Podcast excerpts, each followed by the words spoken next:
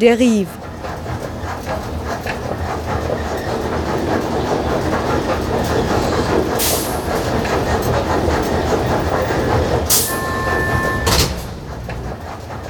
Radio für Stadtforschung.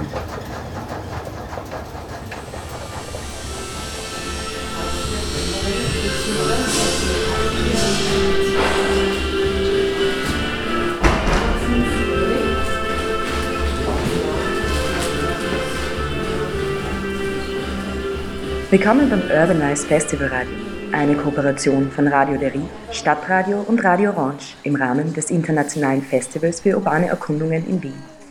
Auch heute, am bereits siebten Festivaltag, wird wieder fleißig kooperativ geforscht, organisiert, gearbeitet, gespielt und reflektiert. Bianca Hanisch und Sandra Foser porträtieren das Geschehen vor Ort und liefern einen Ausblick auf das dicht gepackte Programm. Wir beginnen die Sendung mit architektonischen Perspektiven auf Fluchtraum und Stadt. Wir sprechen mit einem Mitwirkenden des Co-Operative Playgrounds der Festivalzentrale. Eine Mischung aus Ausstellung, sozialem Labor, Produktionswerkstatt, Arbeits- und Vergnügungsraum. Und schließlich wollen wir auf ein Screening hinweisen, das heute um 20.30 Uhr im Rahmen vom Urbanize im Filmcasino gezeigt wird. Also ich habe jetzt ein bisschen recherchiert, was für Arten der Unterkunft es gibt und bin halt schon auf sehr coole Projekte gestoßen, wie zum Beispiel ähm, die Organisation Flüchtlinge Willkommen, die was Flüchtlinge in äh, WGs unterbringt. Und es ist halt irgendwie eine coole Kombination von Integrationsmöglichkeit und halt Unterkunft. Und ähm, wir waren beim Caritas-Haus. Die Leute dürfen da eigentlich nur leben, solange sie halt Asylverfahren am Laufen haben. Und also eine Person wohnt schon fünf oder sechs Jahre da drinnen. Also es kann echt lang dauern. Zum Beispiel haben wir eine Idee gebracht, wie können wir sich in, in Wien gut äh, orientieren. Was ist möglich? Kultur, Essen, Schlafen. Wie hast du die Stadt Wien erlebt, wo du hergekommen bist? Was war dein erster Eindruck? Fast alle in Traskirche am ersten Station. Und dann, dann nach Wien transportiert in den 9. Bezirk und wieder nach äh, Niederösterreich, nach Graz und wieder, wieder zurück. Jetzt ähm, bist du ein Jahr in Wien? Ja, seit vier Monaten. Seit vier Monaten. Genau. Und fühlst du dich schon ein bisschen beheimatet oder ist es noch eine Ja, fremde es ist- Stadt? Ja, es ist wirklich derzeit super. Ja, ich fühle mich wohl und alles ist in Ordnung. Ich lerne, ich wohne mit Österreicher, ich habe viele Freunde. Ist super. Ja. Das waren Eindrücke von Teilnehmerinnen der offenen Projektwoche Displaced – Refugees and the City. Im Rahmen dessen sich seit Montag Architektur- und Raumplanungsstudierende, junge Flüchtlinge, Lehrende und Interessierte auf die Suche gemacht haben nach Qualitäten von unüblichen Lernorten in der Stadt. Diese partizipative Aktionsforschung mit experimentellen und künstlerischen Strategien wird veranstaltet vom Institut für Kunst und Gestaltung I und von SCORE, Institut für Stadtkultur und öffentlicher Raum der TU in Kooperation mit Prosa, Projekt Schule für alle, und BINK, Initiative Baukulturvermittlung für junge Menschen.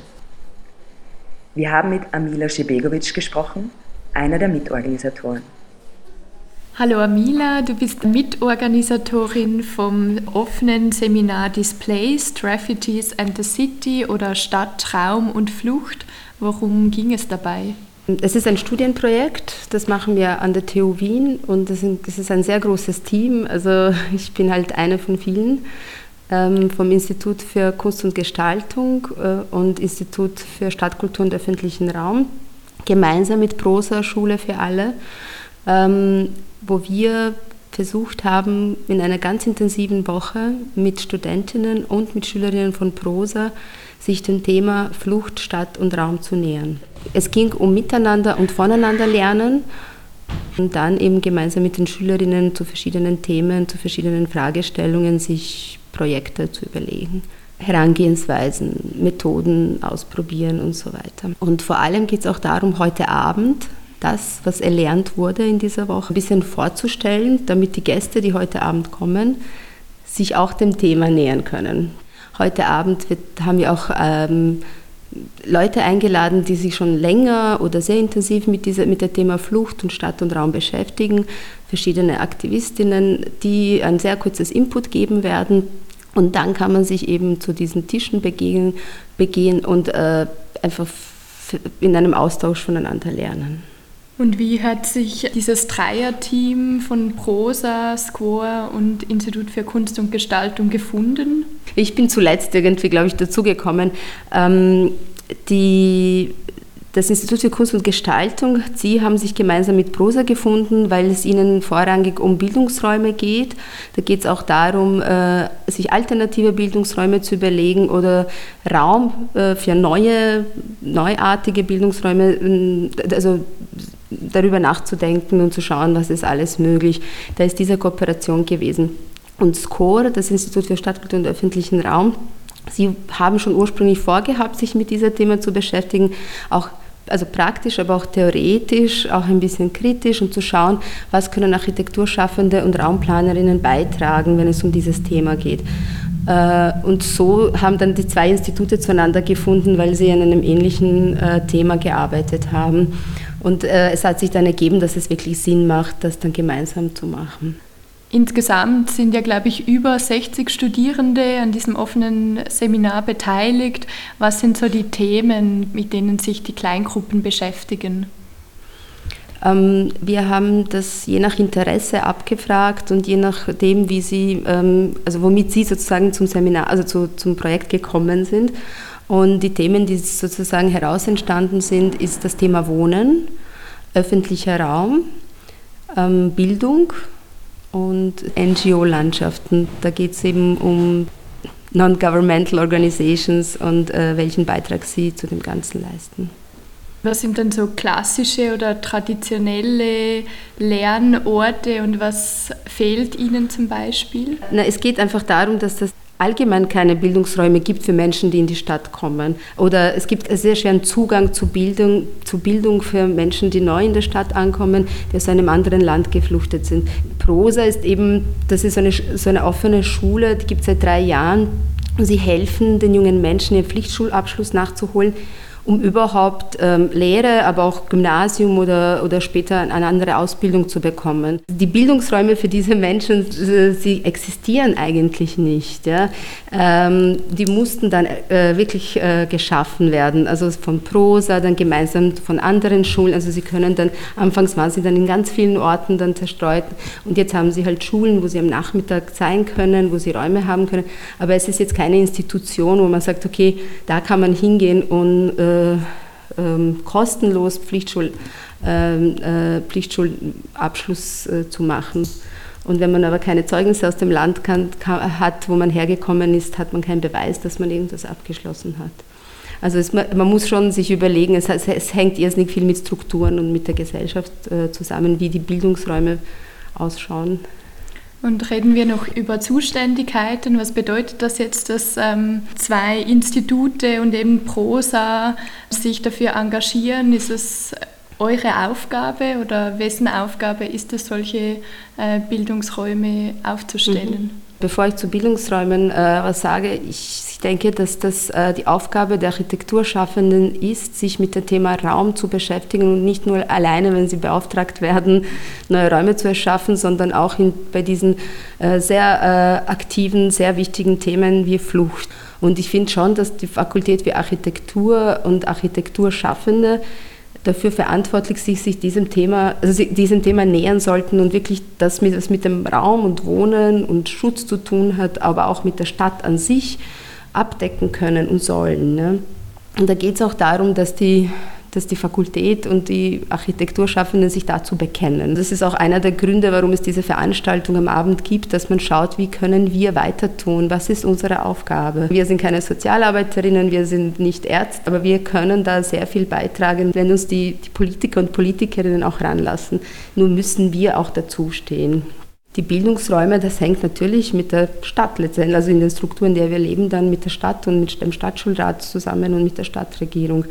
Aber auch eben, also man, man sieht, wird das irrsinnig viel von der, von der NGOs und von der Zivilgesellschaft getragen und da muss man schauen, wie kommt man dann so weit, dass das wirklich wie eine Institution funktionieren kann.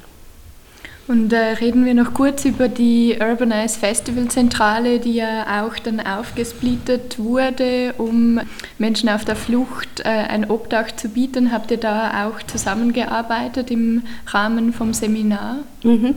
Also vor, als wir es im Sommer entwickelt haben, war die Situation ja nicht so. Wir haben nicht gewusst, dass das äh, eine Notschlagstelle sein wird, also ein Quartier. Und äh, als wir das erfahren haben, ähm, haben wir es für sehr sinnvoll gehalten, also so, ein, so einen Leerstand in so einem guten Zustand äh, so zu verwenden. Super. Wir haben äh, ursprünglich Themen ausgearbeitet und geme wollten gemeinsam mit den Studentinnen noch zusätzliche Fragen äh, irgendwie stellen und äh, uns damit beschäftigen. Wir haben uns so insofern angepasst, dass wir ihnen angeboten haben, konkret äh, im Haus für die Menschen was zu bauen.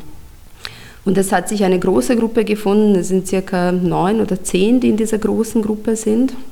Und äh, in, in, Absprache mit der Einsatzleitung vom Roten Kreuz haben wir uns Räume angeschaut, wo es sinnvoll wäre, etwas zu verändern.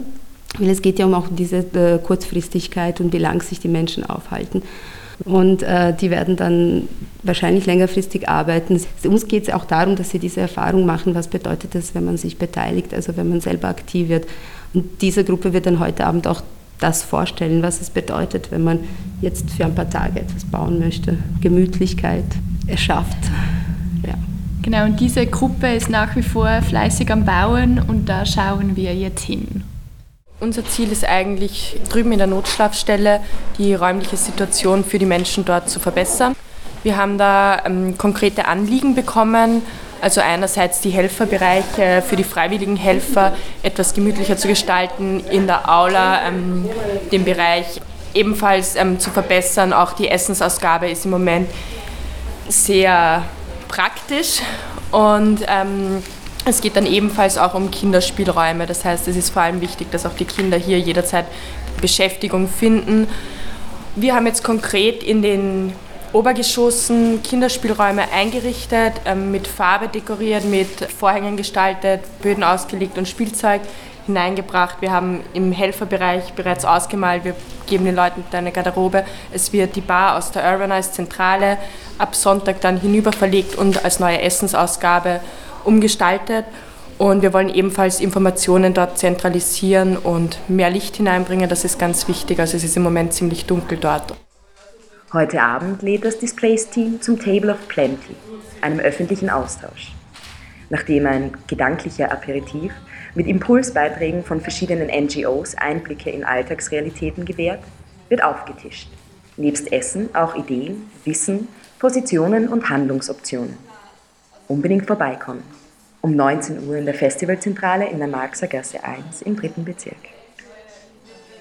Derzeit finden dann auch offene Deutschstunden in der Festivalzentrale statt. Auch wir haben uns in den übervollen Klassenraum gesetzt und Hanna und Stefanie beim Lehren gelauscht.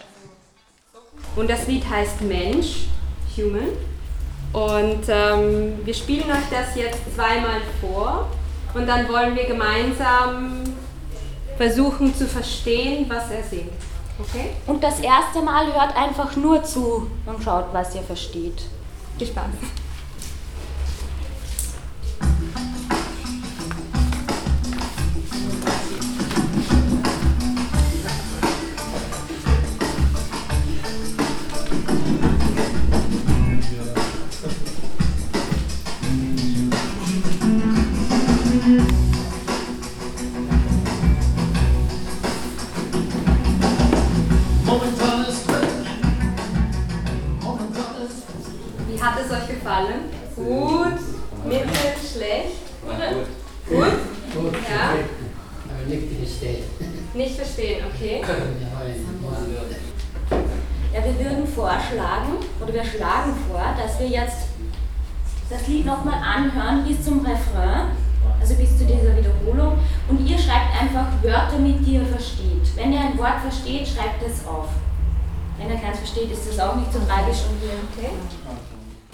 Leider buchstäblich ins Wasser gefallen ist heute das Polo im Hof von der Wiener Pony Asphalt Force.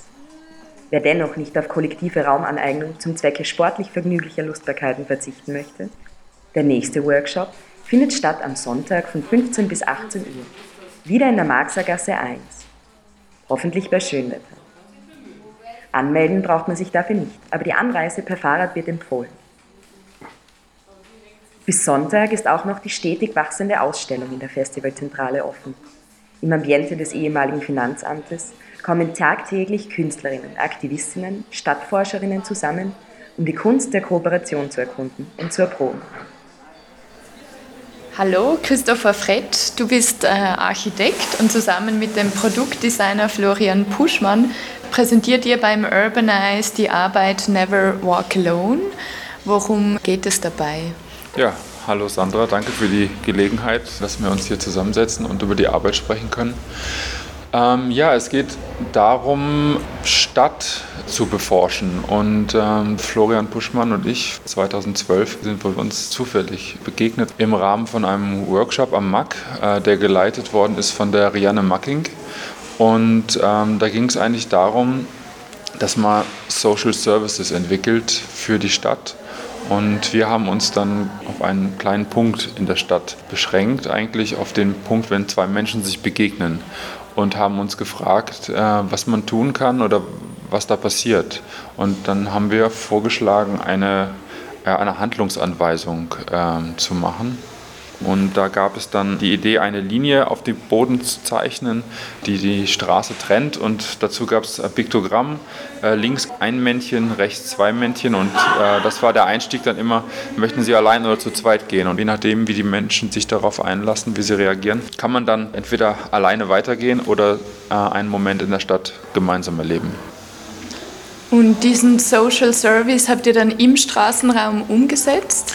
Genau, das war dann 2012 ganz intuitiv, ist es alles so entstanden und wir haben das dann in Wien ausprobiert und angeboten. Und wie wurde das aufgenommen? Habt ihr da Beobachtungen gemacht?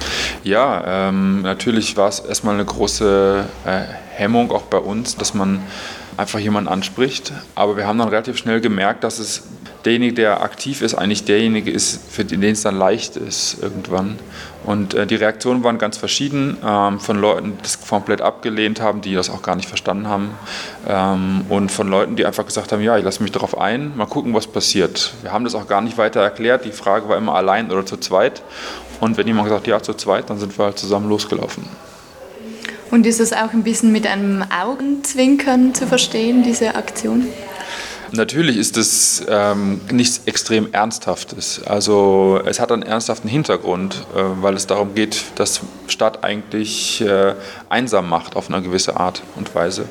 Aber äh, ist natürlich auch einfach ein, ein, ein ganz persönlicher, auch lustiger oder auch nicht so lustiger, je nachdem, wie jemand gerade auch drauf ist, Moment, ähm, der ähm, dann gelebt werden kann für eine gewisse Zeit, weil die Linie hat irgendwann ein Ende und dann ist das auch vorbei. Also man kann sich äh, auf etwas einlassen und aber verpflichtet es nicht zu etwas, was man nicht einschätzen kann. Das ist auch der Grundgedanke eigentlich mit diesen Symbolen und der Linie, dass man in sein Spiel einsteigt und auch so wie in einem Spiel reagiert. Also man muss nicht lange überlegen, was sagt man ja oder nein und dann geht es los oder halt nicht. Und inwiefern unterscheiden sich jetzt solche künstlerisch angehauchten Interventionen im Stadtraum von traditionellen Planungsmaßnahmen? Was sind so Vor- und Nachteile? Ich würde sagen, es gibt natürlich auch spielhafte Angebote ähm, aus klassischer Planung resultierend. Aber ähm, was uns dabei Freude gemacht hat, ist einfach das Spontane, das Überraschende, weil da niemand sich darauf einstellen kann. Wir haben auch niemanden eingeladen, dahin zu kommen. Wir haben das ja nochmal in Graz dann auch äh, in Vorbereitung auf den Architektursommer, haben wir es da auch nochmal gemacht. Und auch da haben wir nicht gesagt, wir machen jetzt ein Facebook-Event und dann laden wir halt Leute ein, dann können alle kommen, sondern die Leute, die da waren, waren halt da und waren dann die Glücklichen oder halt Probanden in diesem Experiment. Und das Spontane ist, glaube ich, das ganz, ganz Tolle daran. Und jetzt habt ihr die Arbeit erneut installiert hier beim Urbanize. Was ist das jetzt für ein Kontext oder inwiefern äh, verändert sich vielleicht die Arbeit auch wieder beim Cooperative Playground? Wir haben sie da ja damals aufbereitet, dieses ganze Thema für uns auch nochmal, nachdem wir es 2012 ja so intuitiv begonnen haben, äh, für den Architektursommer und haben es dann ganz toll gefunden, dass wir es einfach auch hier nochmal präsentieren dürfen und äh, haben versucht, nicht nur die Arbeit darzustellen, sondern auch ein bisschen ein Drumherum zu machen. Wir sind ja nicht die Ersten, die performative Stadtforschung äh, betreiben. Das fängt an bei Jane Jacobs, das sind die Situationisten. Da gibt es ganz viele, die da schon lange arbeiten oder gearbeitet haben. Und ähm, da wollten wir uns auch nicht als, wie gesagt, als die Erfinder darstellen, sondern einfach allen Menschen, die hierher kommen, einen, einen Rahmen geben, in dem sie sich selbst informieren können und dann auch die Arbeit einordnen können dort. Und da haben wir das Ganze im, ja, in so drei große Themenfelder aufgeteilt. Es ist ein riesen Wandbild geworden. Es ist dreimal fünf Meter ungefähr. Und da gibt es einmal die Bereiche Grassroots, da gibt es Kunst und Intervention, da gibt es Planung und Forschung. Und diese drei Bereiche haben für uns auch eine ganze Menge Überschneidungsfelder natürlich. Und das haben wir da ganz einfach in äh, so einer Art Mindmap auf die Wand geklebt. Und äh, sind sehr froh, dass es auch super ankommt. Also bei der Eröffnung war schon ganz schön zu sehen, wie die Leute so über diese Wand arbeiten, ihren Platz finden, sich äh, einlesen oder nur über die Bilder gehen und einfach so einen Eindruck haben. Äh, und wir glauben, dass es auch ein guter Einstieg ist in das Festival. Ja, also das kann ich nur bestätigen und unsere Zuhörerinnen und Zuhörer animieren, hier vorbeizuschauen und in die verschiedenen Arbeiten einzutauchen. Vielen Dank, Christopher Fred, für das Interview und noch ein schönes Festival. Danke.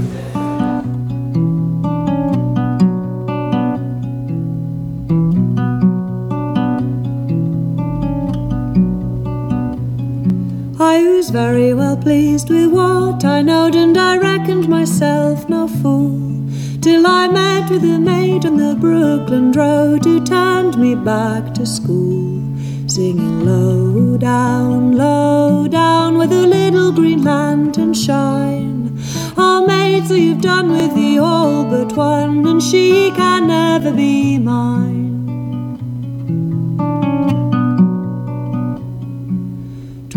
In the midst of a hot June night with thunder dancing round. I spied her face by the fairy light that beats from off the ground. She only smiled and she never spoke. She smiled and went away.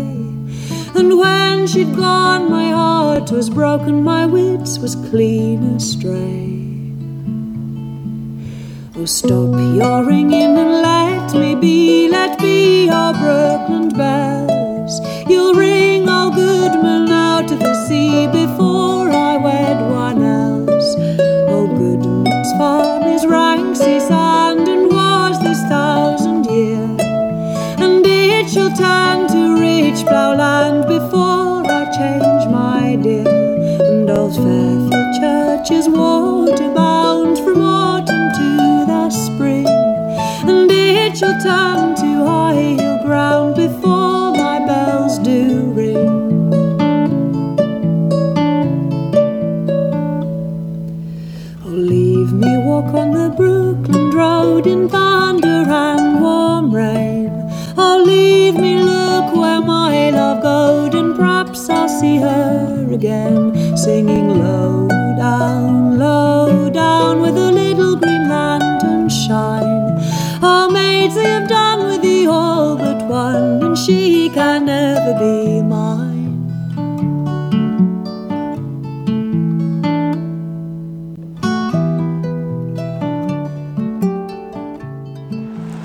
Nobody lives there. Nobody now.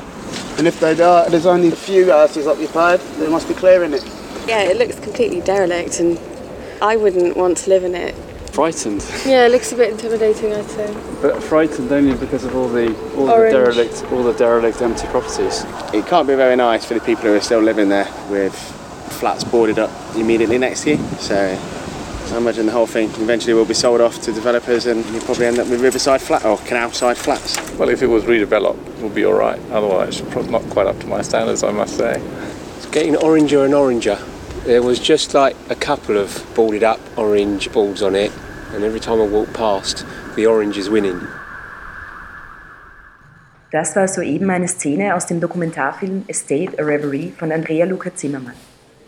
Hackneys Haggerston Social Housing Estate war lange Zeit das Vorzeigemodell des sozialen Wohnbaus in Großbritannien. Nach jahrzehntelangem Verfall allerdings sind sie zum Abriss freigegeben, um Luxusapartments zu errichten. Intime Porträts der Bewohnerinnen, die mittlerweile größtenteils in neue Wohnungen umgesiedelt wurden, erzählen eine Geschichte der Verdrängung und Zerstörung von alten Strukturen, aber auch vom Zusammenhalt einer in sich sehr diversen Community. I've always liked that mixture of the past and the oh, present. And I think that's what people are really attracted to about Hackney. You know, it's got so many different textures.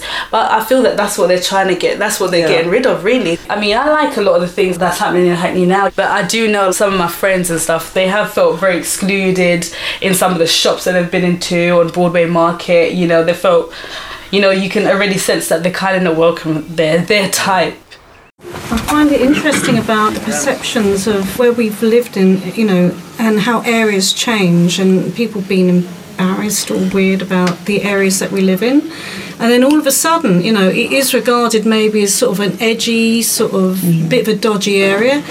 But then you get a lot of the hipsters coming through that then are going to photograph it. They're going to use it in their like you know, mm-hmm. um, you know, in their fashion lines. But they don't really live here. But mm. they're photographing your mm. estate and making money out of Yeah. it. Yeah. And I mm. think that, that was pretty bad actually. So why? Really? So what? because Really? it's, it's Why? using it's, it's using it's looking at us as unfortunate and it's Oh. supposed to have this edgy you know and this bit of a rough and you know i- i- living on the edge 2008 wurde begonnen zu filmen. Heuer ist der Film herausgekommen und Urbanize präsentiert heute um 20.30 eine Vorführung im Wiener Filmcasino. Im Anschluss an den Film spricht Regisseurin Andrea Luca Zimmermann, die selbst während 18 Jahren Haggerston bewohnt hat. Mit dieser Empfehlung von uns heißt es auch schon wieder Abschied zu nehmen. Morgen folgt nochmals ein Stadtradiobeitrag vom Urbanize um 11.50 Uhr auf Radio Orange. Bianca Hanisch und Sandra Froser sagen auf Wiedersehen. Natürlich in der Marxer Gasse 1, wo noch bis Sonntag kooperativ am Övre Stadt gewerkelt wird.